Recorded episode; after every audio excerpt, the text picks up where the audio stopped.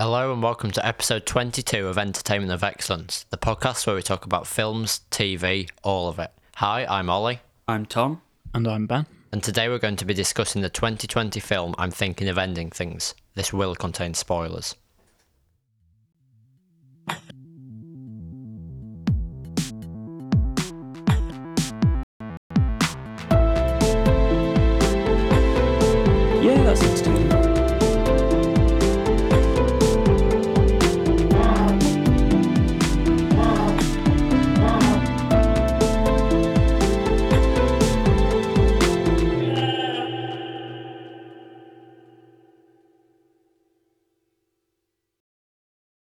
Okay, so this is written by Charlie Kaufman. I think it's directed by Charlie Kaufman as well, isn't it? Yeah. who wrote our second highest rated film, being John Malkovich. So we were quite excited for this one. And the plot, I, I, I just want to say you should watch this before listening to the podcast. It's on Netflix. Uh, you know, just just watch it, and you'll get what's going on, and there won't be any spoilers. So it's about a woman with her boyfriend Jake. She goes to meet his parents at their farmhouse, and then when they get there, there's a lot of awkward conversations and things keep are slightly off. Like at first, uh, the dad's plaster moves places, but then when she starts moving around, it feels like time is kind of behaving weirdly. Like her parents keep fluctuating in age and get dementia, and then are suddenly young again. And it, like he sees, she sees her boyfriend's mum die, and everything seems to be a bit odd. There's a bit with like the Jake's baby food on the nightgown and stuff like that. So obviously she wants to get out as quickly as possible, and then they spend quite a while on the road back from the house and stop off at a an ice cream shop where something is also off as well because there's that girl that says like uh you don't have to go you can stay here and like not let ta- time move or something Yeah. and after, when they don't want their ice creams, Jake takes her to his old high school to throw them in a bin, which is a bit As you do. weird. Um, and then he kind of goes out because he thought he saw someone looking at them, and then she goes out to look for him when he doesn't come back for a while. Gets lost in the school. The janitor kind of comes up, who's been popping up randomly throughout the film, and finds her and she talks to him and you kind of realize the janitor is Jake because of the slippers and he has the same mannerisms as well. And there's like a weird ballet scene which must be the janitor hallucinating, which transitions into Jake receiving some kind of award for what he did and then he sings a musical number from what I assume is Oklahoma which has been mentioned uh, in the film before. And then the film ends. So it's very odd. Yeah. I think Hmm. one thing about this film is that it's very much up to interpretation and a lot of it's quite ambiguous, which also sounds like is because it's based on a book which we'll probably get onto. It sounds like it's maybe less so of that in the book. Like it might it's maybe a bit more clear of what happens. Um and I guess because of that nature um you may agree with some of the, uh, you may agree or disagree with some of the stuff that's been said and it's not necessarily well it's designed to be talked about but not everyone will feel the same way about it Yeah. I think it's interesting having looked at what the book's ending is. I think it does, it sounds like it clarifies things too much. I liked the open ending of I'm thinking of ending things. So, should we talk Yeah. about what we thought happened?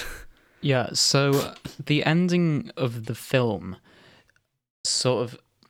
Well, I think it's worth mentioning that it seems none of us have read the book, but from the summaries online, it seems to be that it's very similar to the book for at least most of the plot, and it sort of veers off towards the ending because the originals in the originals ending, um, so they go to the school to drop off the the cup, um, um, basically, she the girlfriend finds the, the janitor, but gets lost and then relives traumatic childhood experiences. Um, and then she like gets really confused um, and eventually realizes that she is Jake or is like part of him, a figment of his imagination. And the so- the twist is that um, he really did meet her because it says in earlier on that uh, the way they met was they were in a bar during uh, trivia night, and he was too scared to ask for a number, and it turns out that that did happen, and he regrets that, and so sort of imagined a life with her and wrote about it in loads of these notebooks.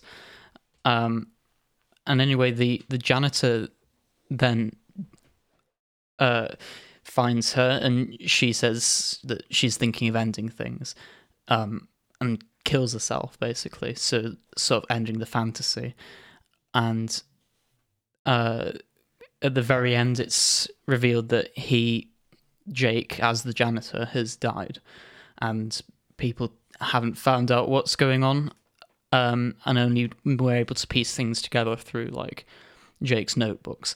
And the film, so the this ending in the book was criticized because it was it was too convenient. Basically, it was it was it was interesting, but it was really it was too convenient, and um, it says the, uh, the the book was trapped by its own lure and narrator too flimsy to feel real. And the main criticism is when you read reread it um it'll give the text new meaning but obviously most people aren't going to reread it. It's not that sort of a story. So the film opts for a different slightly more open-ended ending which is basically just that the the it's focused more on the janitor and his deterioration his mental breakdown.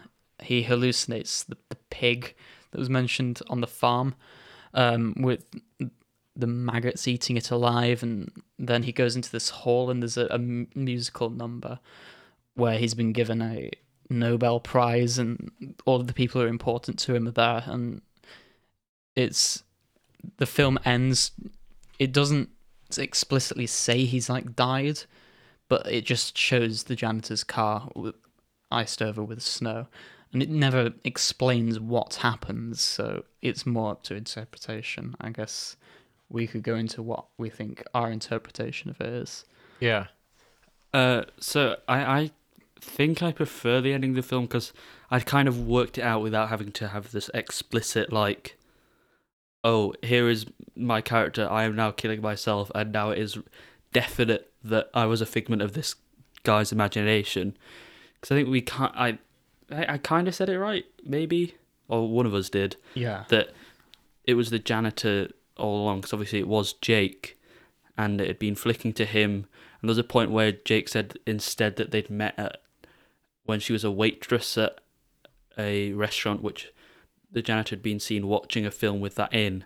And also at one point when they were in the car, um, the woman who's called like different points Lucy, Lucia, Louisa, Ames, uh, she's kind of replaced with that actor just for a few seconds. So you can work out that it's his imagination, and from that, I think it's kind of.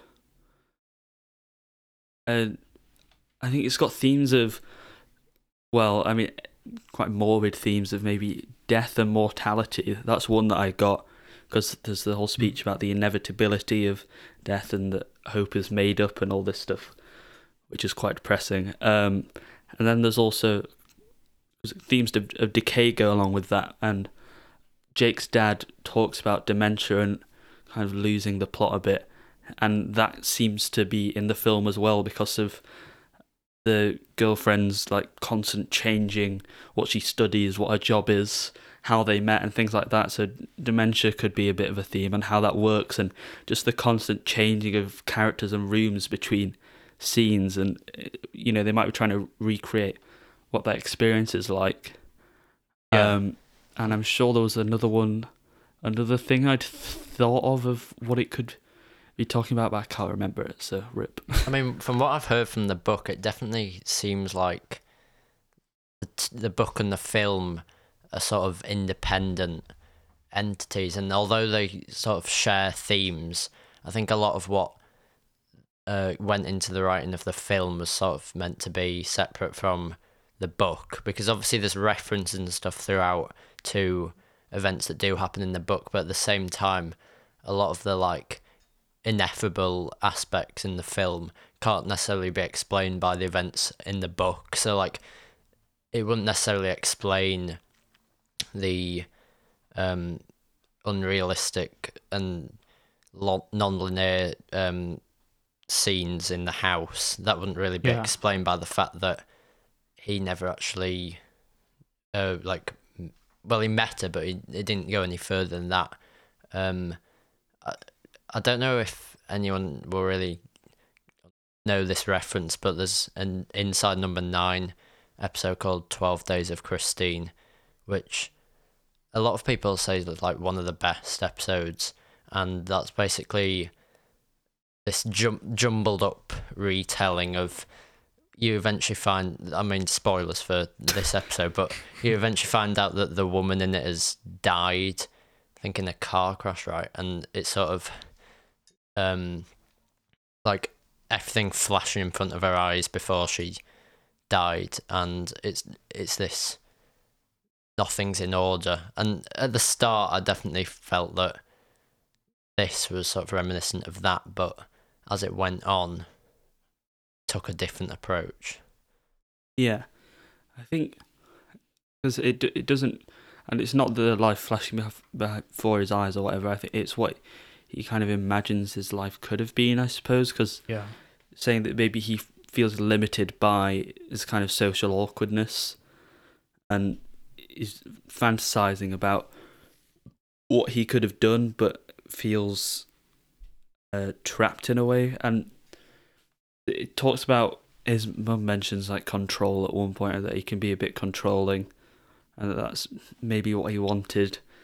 He's very pedantic and he's like correcting Yeah, minute details and sort of he's quite arrogant at times. Yeah, that whole dinner table scene was painful to watch, I guess. Um, yeah, somehow, yeah, just somehow Kaufman managed to completely encapsulate the awkward dinner table scene with a son who doesn't really like his parents but is introducing his girlfriend to him anyway, but with a menacing, sinister undertone to that. So obviously there were like all those awkward laughs, especially with the mother, um, who had a habit of laughing a lot um, when she got nervous, and that was kind of funny to watch, but also unnerving because you don't know the reason she's nervous and everything. yeah. It's like laughing at cringe. It's Yeah. cringe moments, and you kind of just laugh to break the tension.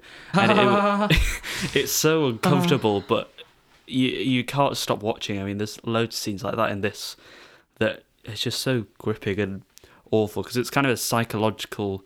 It's quite psychologically terrifying the events in it and just scary. There's a, and there's a lot of scenes where you feel trapped in the room with them or trapped in the car, and this is really helped by the fact that it's it's all in a four by three ratio, so it's not got the wide screen, so you you can't really see too far on either side. You don't have that peripheral vision, and you feel very confined. And it that also helps with there's there is some music in it which serves very well, but there's also a lot of silence that Mm. it kind of the silence almost emphasizes the awkwardness between uh, talks where they just stop and pause and again you ca- you feel enclosed in this space and there's nothing to alleviate the tension Yeah, that and um, the use of long shots as well. That really helps build that sense of feeling confined because the camera's moving so slowly into. Well, in one case, for example, there was uh, the girlfriend was by the door, and the camera slowly panned into the living room. Um, but you obviously can't see anything out of the corner of your eye. You can't see her. You can't see what could just be to the left of you because of the, the restrictive aspect ratio and the fact that it's very slow and painstakingly taking the time to make this shot, which ultimately doesn't go anywhere, really just brings that sense of feeling trapped, I guess. Yeah. Well, to me, I think it was sort of an exploration of human reactions to a lot of things, like um, obviously, like obviously the reactions to not necessarily tension, but just sort of awkward moments.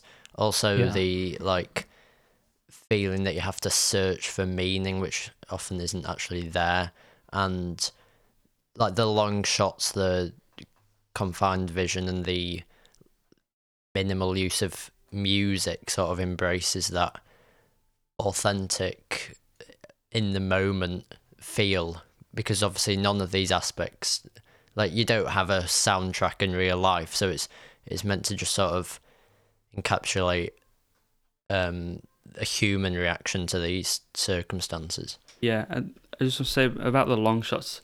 I mean, there, it isn't massively prominent. They're used when effective, so it doesn't become a kind of gimmick. But when they're used, it's really good. There's kind of a slow. The camera creeps towards uh, girlfriend uh, in one shot, and you know there's a lot of slow pans. So when when they're used, they are uh, really good. Yeah. I guess when you were talking about um searching for meaning when there isn't anything there, I kind of felt that yeah, the that sort of makes sense. The film's not just but the film's not just exploring in the characters, it's also sort of teasing you as the viewer in a way. So for example, um just throughout the film I was constantly and as, as I'm sure you were as well, um just trying to piece things together and it was constantly throwing us these like bits of bait like is this swing that keeps coming up or um the like the house and the passing of time going wrong and these scratches on the door and when they're at the uh oh, I've forgotten what it's called the the clown place the Tulsey Town. yeah, when they're at Tulsey Town, there's the girl with a bruise, and the uh, the boyfriend also has a bruise, and she says that um, it's not varnish back there; it's something else. And there's lots of these like little loose loose ends that you are trying to frantically put together. Is is that the body back there? Are they have they murdered someone? Is, is the scratching on the door actually the dog? Uh, wh- why is the dog constantly shaking its head? And all of these little things which turn out to be, well, I guess they're not necessarily uh, nothing because you can obviously make your own interpretations out of them, but they're not directly involved in the telling of the story. Um, it's because the story at its core is just a socially isolated person who isn't very good with people, who's just been on his own and was beating himself up because he couldn't get a girl's number and just uh, imagines a whole life with her and ends up dying alone. Um, and there's nothing inherently sinister about that, apart from it's a bit creepy. But it's, I, I was like, I was encapsulated by the way that it constantly threw these bits of bait, which just turned out to be loose ends. I don't know how you. Don't you think that's that. kind of like part of the theme of searching for a meaning that isn't there? yeah, Yeah, I mean, Kaufman quite likes to have these depressing existential stuff in it, I guess. Yeah. w- one of them is the theme of loneliness, because obviously there's that poem that she says she wrote. Well, you know, she's a figment of his imagination. So she says she wrote that poem about coming home and still being lonely, and it kind of makes everything else seem more depressing. And that you know, thinking back of it is kind of like him not wanting to escape his fantasy and trying to stop it from falling to pieces. Like when she finds the book that that poem is from that she thought she'd written, or realizing that the photo of Jake looks a lot like her, and that, and it's almost like he doesn't want to accept that that his life is what it is. It what it is. He doesn't want to go home because he'll be lonely even if there's a wife there or a wife shaped hole. yeah, Yeah, something that I found quite interesting was, despite the fact that a lot of the time it sort of forefronts the, the perspective of what she called like the young woman. She's actually remains anonymous throughout, or she's given like unreliable names that keep on fluctuating. But even though she is sort of presented as the protagonist, it's actually an exploration of um the hus- the boyfriend as a character and like all of it are his imaginings even though like just from seeing the trailers and stuff you'd think that it'd be her that uh, it would like be looking at how she reacts to the world Yeah, because you you assume you know the mantra. I'm thinking of ending things is kind of her wanting to break off the relationship between her and Jake, but then obviously because she is part of Jake's imagination, it could really be Jake contemplating, uh, you know, ending his life because maybe he feels as though he's lonely and doesn't have any meaning and he wants to end things and doesn't you know have any memory left Yeah. that's like another thing that's explored. But I think moving on from kind of the story, although we can definitely go back to it because there's just so much to talk about because so many things happen and they could be interpreted so many different ways. But I mean, these moments couldn't be done as well without like the. I mean, the acting was really good. That there wasn't really anything I could falter. I mean, Jesse Plemons as Jake. I, I really like Jesse Plemons. Uh, I think I first saw him in Breaking Bad as Todd, which he's kind of like an an idiot, but also a, like a psychopath in that, and he's terrifying. And in the Black Mirror episode USS Callister, he's also a manipulating sociopath. So he's usually very scary, and in this, he kind of manages to have. He, he although he seems harmless, he, there's uh, there's points where he seems quite threatening, such as literally just correcting his mother on the use of like the genus and genius addition, and Yeah. when he gets uh, really annoyed at I can't remember what, but like slamming the steering wheel.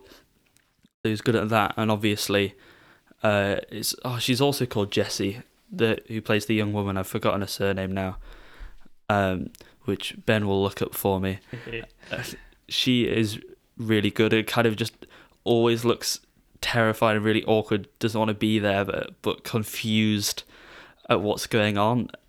But, you know, I don't, I don't know. She's got like the contemplative faces and stuff like that, so she's great as well. yeah And then Toni Collette as the kind of just insane mother who tries to break the tension too much by just hysterically cackling at everything.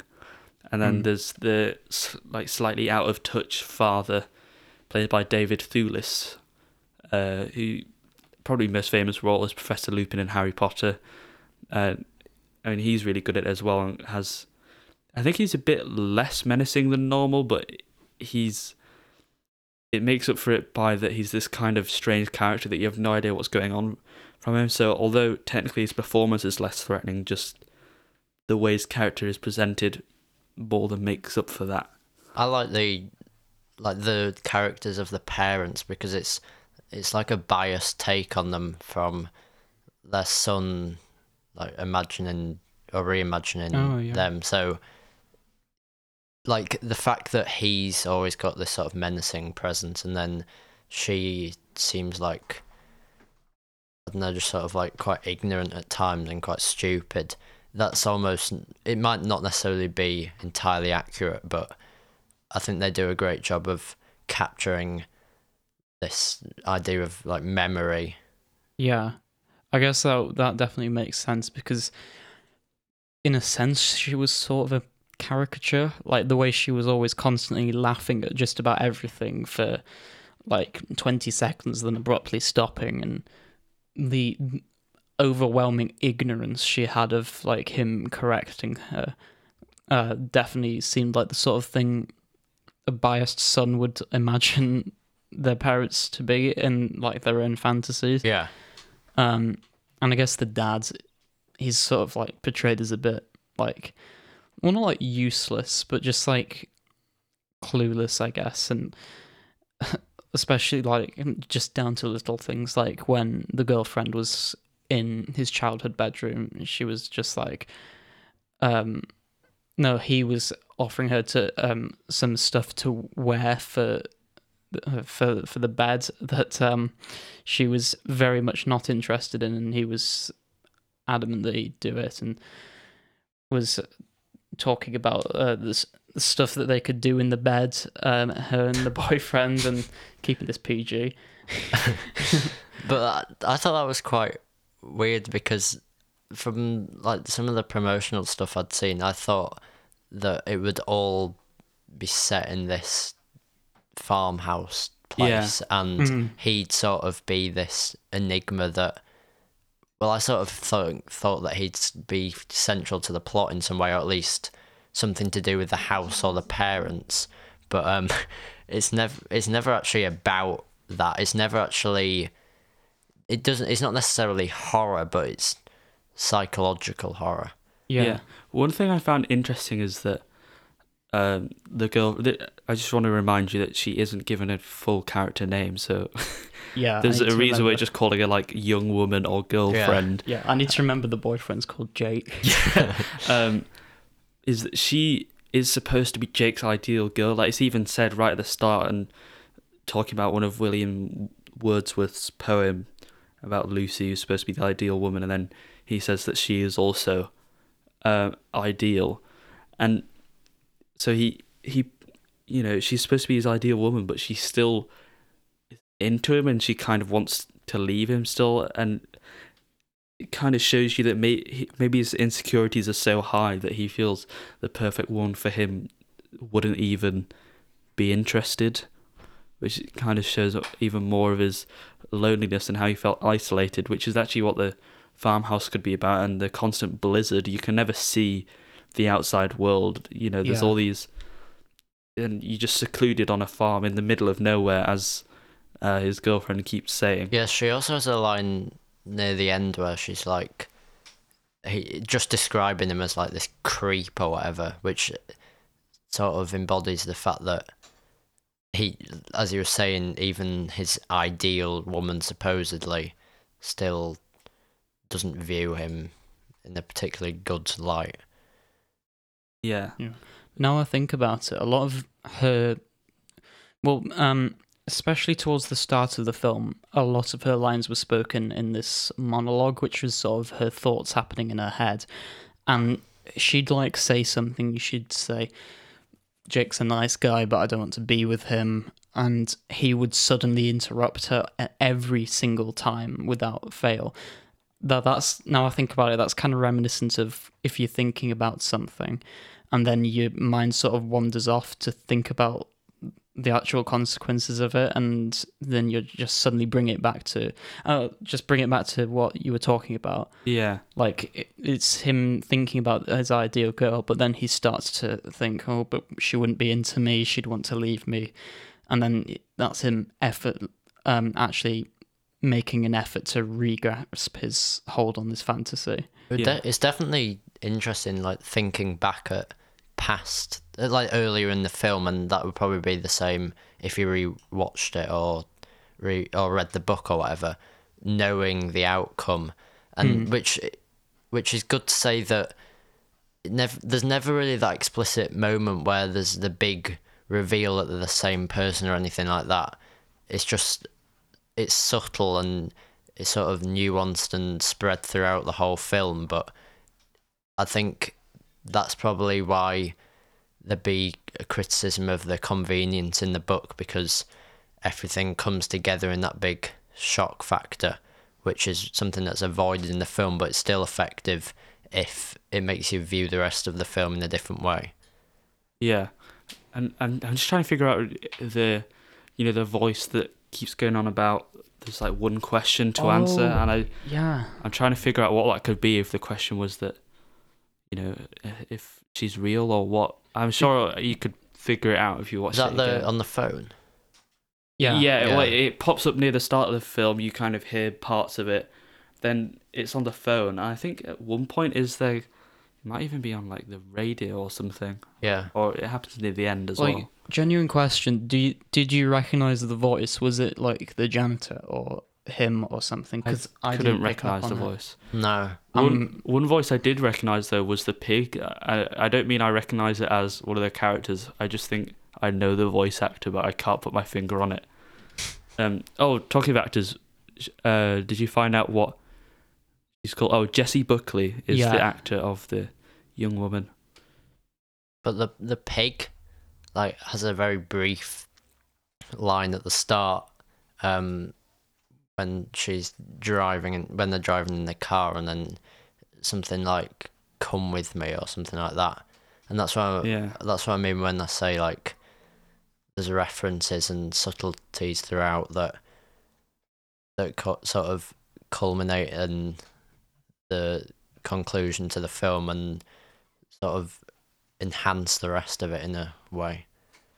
Yeah. There's, I'm sure there's loads of things. Oh yeah, the shot that's used in the poster is a really good shot. That I think it happens after she says something and there's kind of silence. And even though she's at a dinner table with the family, it's kind of quite a wide shot and with only her, and it, it looks quite lonely. But you know, before I was thinking, oh, it kind of shows her uh, isolation, but obviously she's a figment of Jake's of Jake's imagination. So Yeah, I, I don't really know what I was expecting going into this, but just from what I'd seen, I d it wasn't necessarily this. yeah, And yeah, I mean, in my opinion, this is probably the weirdest film, if you can call it that, in that we've probably done an episode on. But then, in the same time, it's good that there's still a lot to talk about, and obviously because it's up to interpretation, then it enables that debate. yeah. One thing it is good that it doesn't have that wrapped up ending and kind of loose themes because sometimes, obviously, bigger films can almost talk down to its audience and not let people interpret things from it. So it's it's always good to let people figure it out themselves. Yeah. Uh, I'm just thinking, the set design seems like really specific. There's all the, because doesn't all the wallpaper have floral patterns on, and they're really Yeah. like saturated colors. I'm trying to work out where I recognize that from. It's not like a trope, but I feel I've seen it that sort of patterned wallpaper and like similar psycho- psychological horror maybe in The movies. Shining. I don't It know. might have been The Shining. I don't know. It's Got that vibe. Yeah, like it was. It wasn't cliched, but it was enough to sort of make your mind make that connection that something's wrong. If that makes sense. I wonder if it changed like the wallpaper in the rooms and we didn't notice, but also it could have just stayed the same. We don't know. yeah. there was a lot of things that sort of changed, but things that you wouldn't necessarily notice. yeah. like at times as as we mentioned like the woman would switch out for somebody else Yeah. and like the plaster and stuff like that Mm. which i assume is um decision they made rather than just Continuity. yeah yeah. Well, I, I also assume that the changing ages of the parents wasn't a continuity error. no. maybe they just The accidentally changing put all that of the girl makeup was on just bad writing. yeah. oh, sorry. I was the wrong actor there. Oh, whoops. Although we couldn't get uh, Jessie Buckley in for the shoot, just get a, a double, you know. Ah, they're both ginger. No one will notice. Wait, we run out of budget for the rest of the film. Well, we'll just add a random dream sequence in. I wonder how they're gonna. It's it's always interesting with films on Netflix. How do they figure out if it's been successful or not? Because there's no box office. I think it's just the number of views. I I haven't actually looked up before if you, they're public. I won't, Because sometimes Netflix do limited, like really limited theatre releases, which is usually just so that they have the chance of being nominated at the Oscars. And, Yeah. I mean, Yeah, I guess they- that this is something that you know has the potential to be nominated at the Oscars. I mean, obviously, it's really good, but also kind of has that Oscar feeling, unless it's too weird. I, I can't remember what the Oscars are like. well Yeah. would would you say But what would you probably say is the best film you've like best 2020 release? Because I think this has got to be up there just because There's not there's been not. many. Yeah, Well, I think they've delayed the Oscars, I, I believe. But I there, mean- mu- there must have been some films released at the start of the year that I can't remember. Yeah, but I, I can't think of any. I mean, when was Onward released? that might have been at the end of 2019. yeah. Um, The f- this 2020 pre-pandemic It's just sort of oh, Ar- It's like- blur. Hamilton, uh, Justice League, Dark. League Dark. Oh, Artemis Fowl. That got Artemis- terrible Yes. reviews. Was that before though? I That's, can't remember. no, that's been since Artemis Fowl seems to be the only one I've actually heard of. That Scoob was isn't- definitely released during the lockdown. I remember that. Oh, Birds of Prey. I didn't see that, but Oh was yeah, that, that that. was released in cinemas, I think. yeah. Yeah, and then there's just like Sonic the Hedgehog 2020. That must have been 2019. Obviously, Tenet. That was 2020, apparently. Yeah, yeah. Yeah, Tenet, So- obviously. Yeah, I Well, haven't for seen me, it's probably Tenet, the so- best because I don't even know if I've seen any of those films. What I'm thinking of ending things. Yeah, Yeah, I I mean, obviously I haven't seen. competition. No, Scoob is a cinematic masterpiece. I mean, it must be the only film I've actually seen in 2020 that was made in or like released in 2020 because Yeah. I haven't seen any of those films and I haven't seen Tenet. Yeah, So, um, but on a, but like I would say it was a great film. So I'm Mm. kind of happy with saying it's the best one of I, 2020. I would rank it above Tenet, yeah. definitely. I think, yeah. Mm. Uh, so there you go. yeah. Film of the year. Out of the two, That- that's Entertainment our, worthy of excellence yeah. 2020. What won it in 2018? Logan, I think. I think so. oh Yeah. yeah, yeah. to Logan be fair, though, I kind of stand by that because Logan's pretty good. Yeah. yeah, I'm sure there's better films came out in 2018. Yeah, but we only watched comic book films and Star Wars. yeah. I think like- three billboards may have come out in 2018, but uh, no, but we were ranking stuff in 2017. yeah, right? it was the, the the 2018 awards for the previous year. Oh no, well, I think three billboards came out in 2017, 2018. It was around that time. So uh, yeah, but we only watched comic book films and that's Star true. And I didn't And even Daddy's watch Home Star too. Wars. Daddy's Home 2. Wait, Daddy's Home 2 was actually on there. What did it win? uh, like worst actor, worst film, Oh, Oh, okay. okay. worst Never mind. moment. John Cena.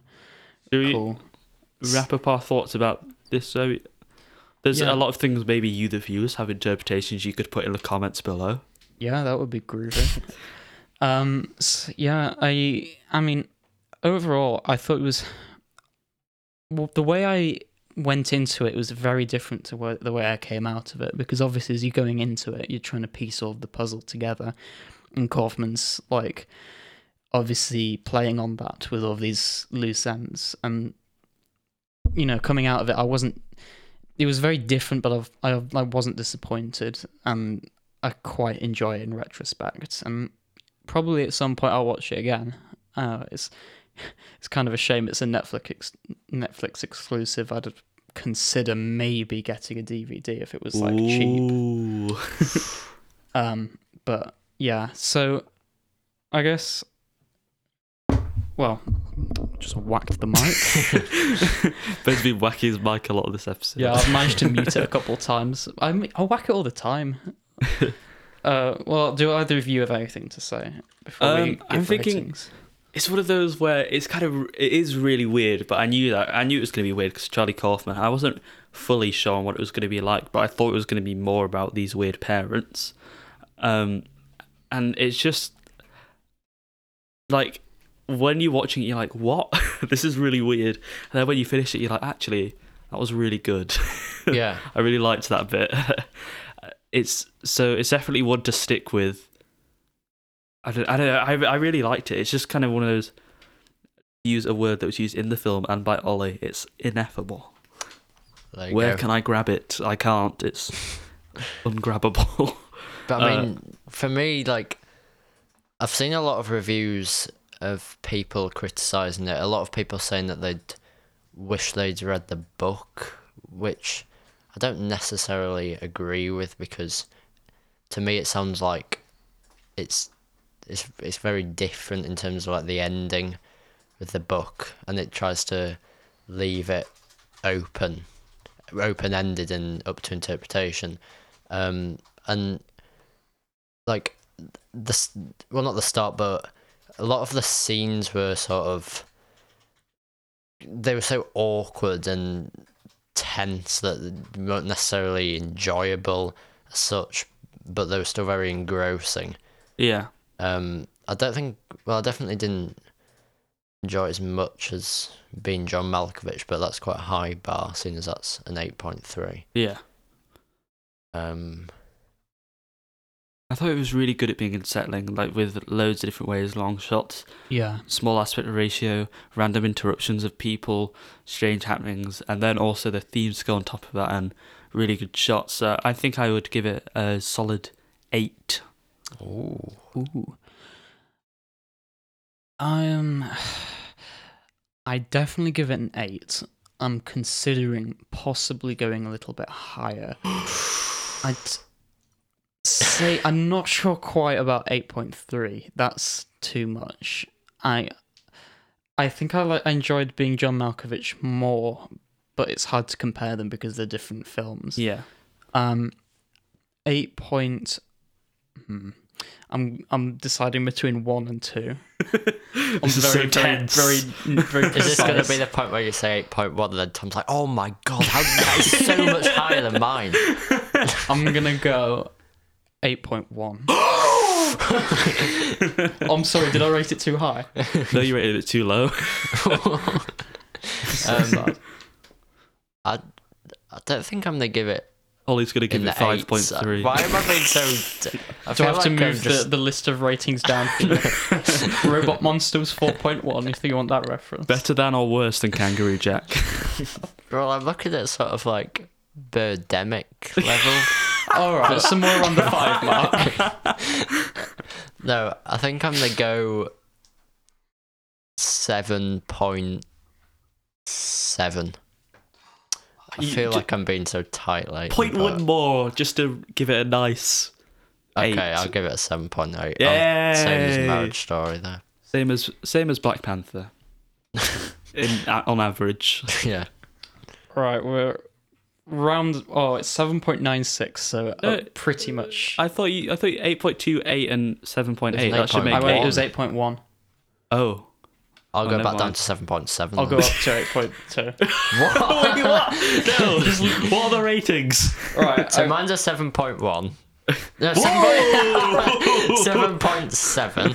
Seven point one. 7.1.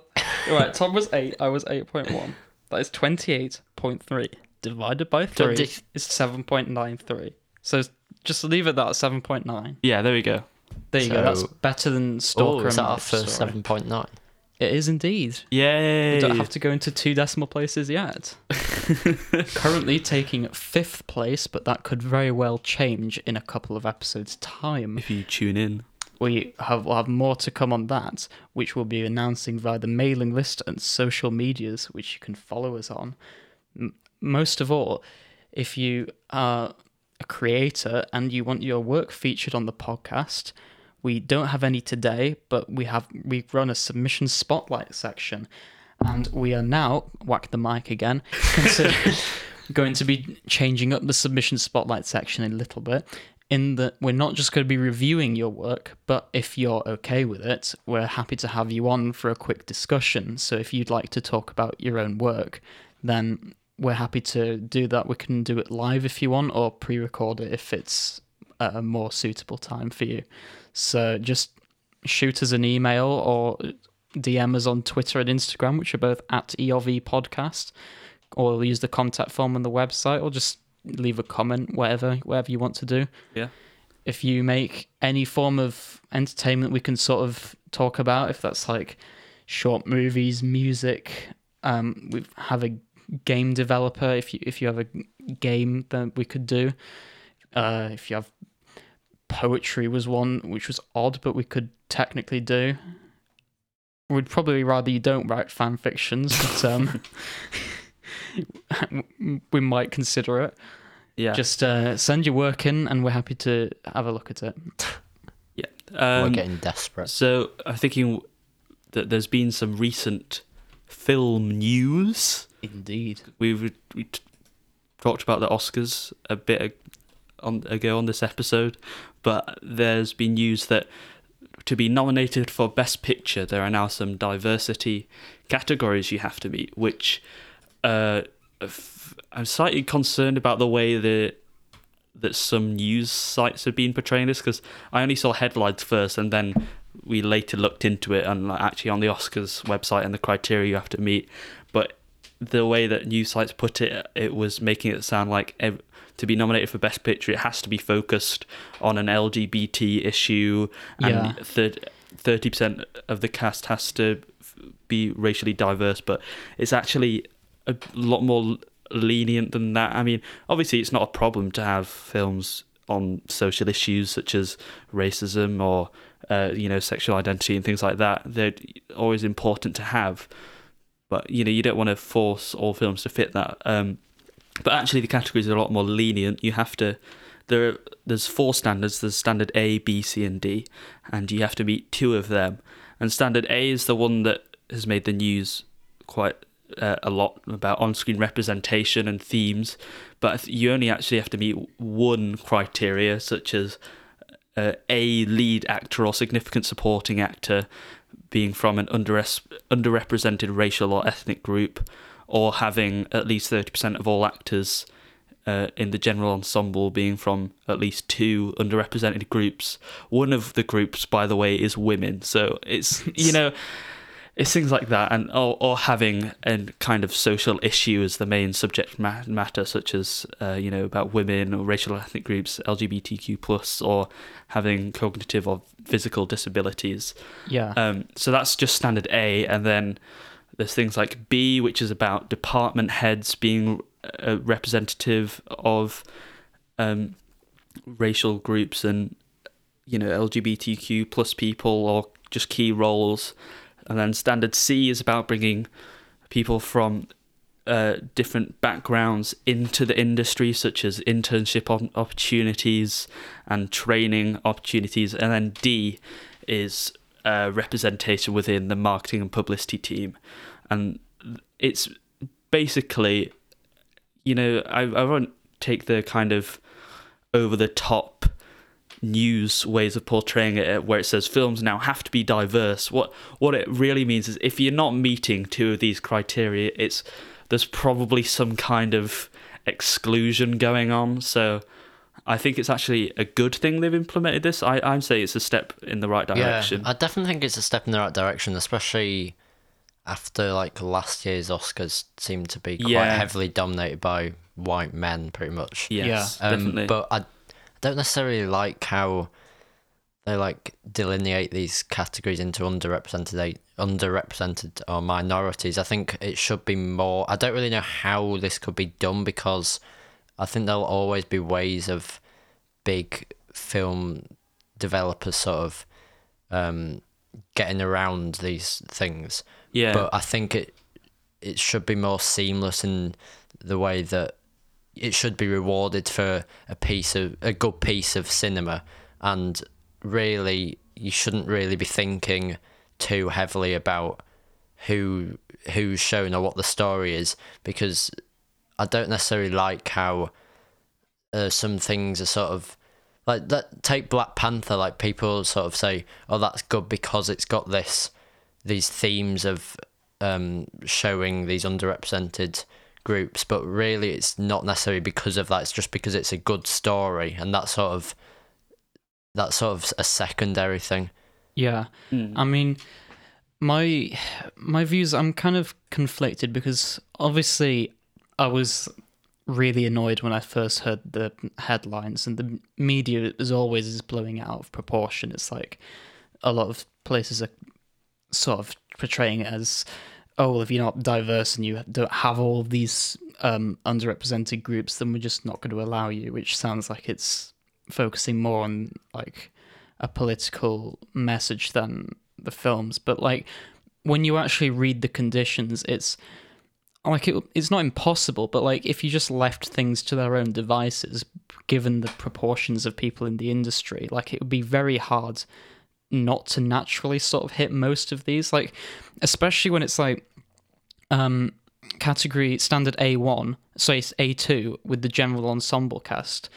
Um, just one of these is like at least 30% of all actors in secondary or more minor roles are from uh, at least two of the groups women, racial or ethnic group, which in itself, that's pretty hard not to hit, especially given like most films are made in America, which has like a lot of well, women obviously, um, and like black people, uh, Latino people, Hispanic people, uh, Native American people, all these different things. It would be hard not to sort of hit these, and whilst I guess you could make an argument either way, but it sort of does indicate that there would be some discrimination going on if you didn't hit these. But yeah, like Ollie was saying, like it it's it's a good thing, especially with like helping these people which like get grasp a foothold in what's traditionally a, a male and white dominated industry. Um I'm not like a huge fan of like viewing it through that lens. I think you should still be sort of looking at it to create the best piece of cinema possible.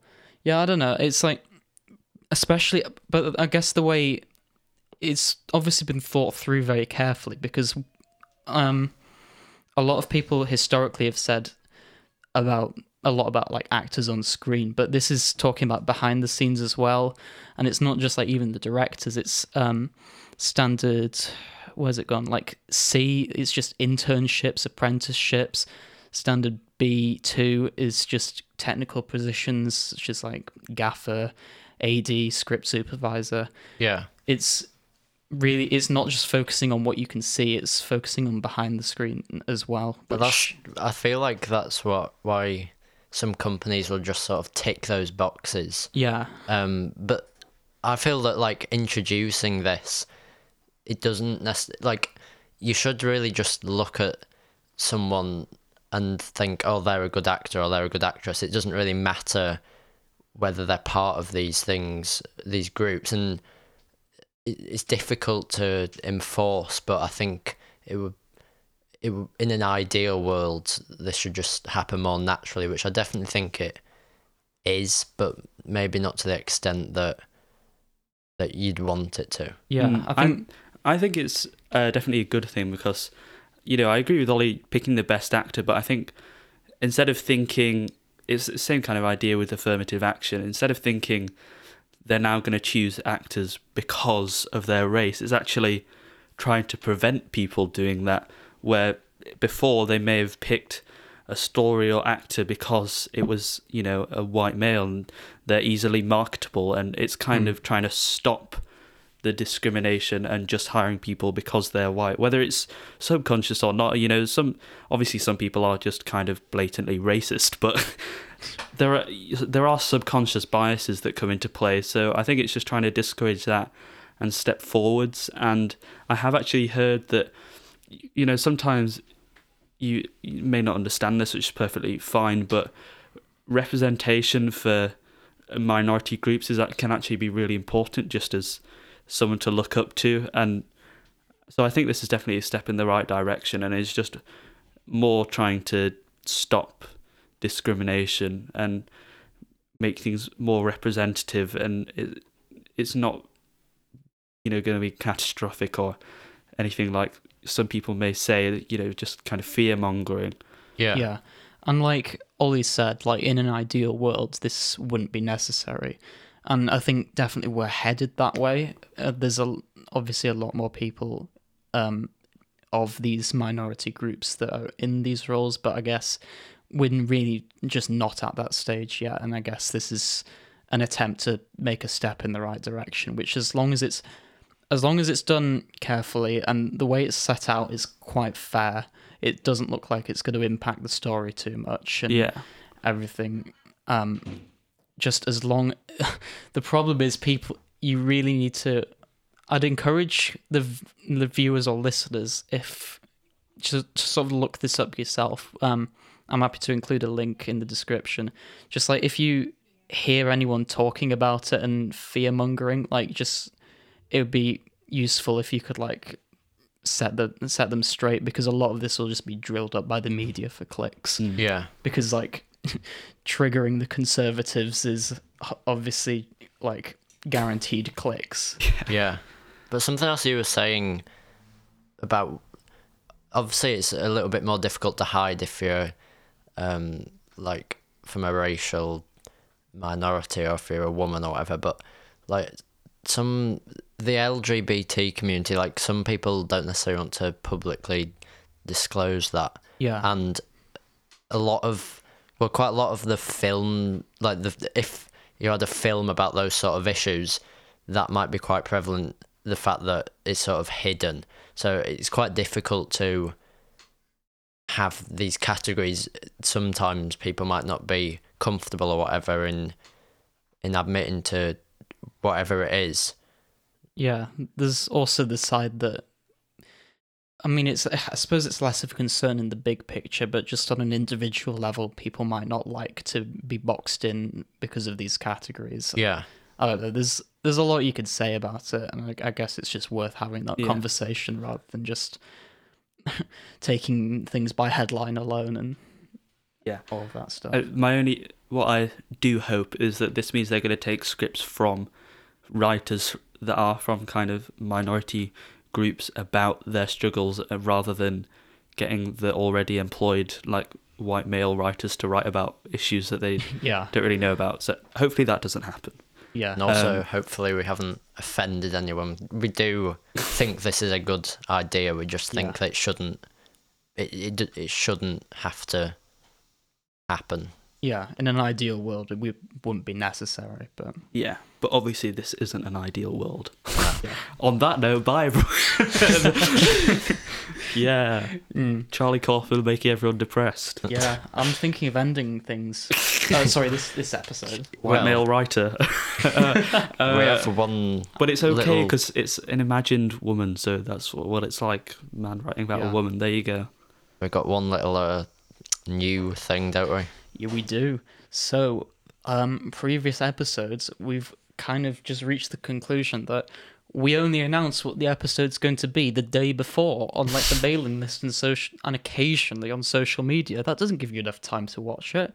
So we're going to give you a whole week Whoa! to watch to prepare for this next episode. The majority of stuff we do tends to be on Netflix or quite easily accessible. Like, obviously, we have like disc- uh, links to buy or watch everything in the description, but a lot of it is on Netflix. So if you have Netflix, then you should it should be quite easy to find. Yeah, and I post links to a site called Just Watch, which basically just gives you a list of all of the services it's on. So if you don't have Netflix, it might be on like Amazon or like uh, Sky or Channel Four or something. Come on then, Ben. Stop teasing us. What film is it?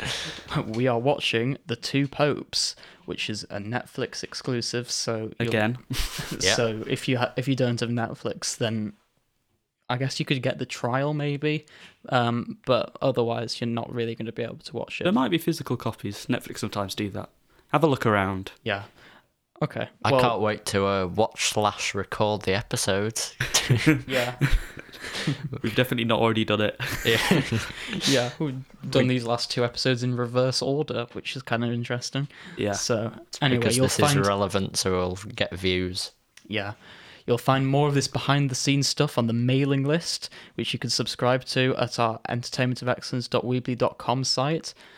Um, you can find a lot of exclusives there and have access to the schedule. Uh, to see what we- we'll be doing, and also the recommendations master list. Unfortunately, we didn't have recommendations this week, but I can tell you we will next week because we already did them. Follow us on social media, like and subscribe. As much as I hate saying Turn that, on the notification bell. leave a review. Send send us a message. Tell us how we can improve. That would be very nice. Yes. Thank Leave a comment saying first. no. okay. All right. All right. See you. All right. See ya.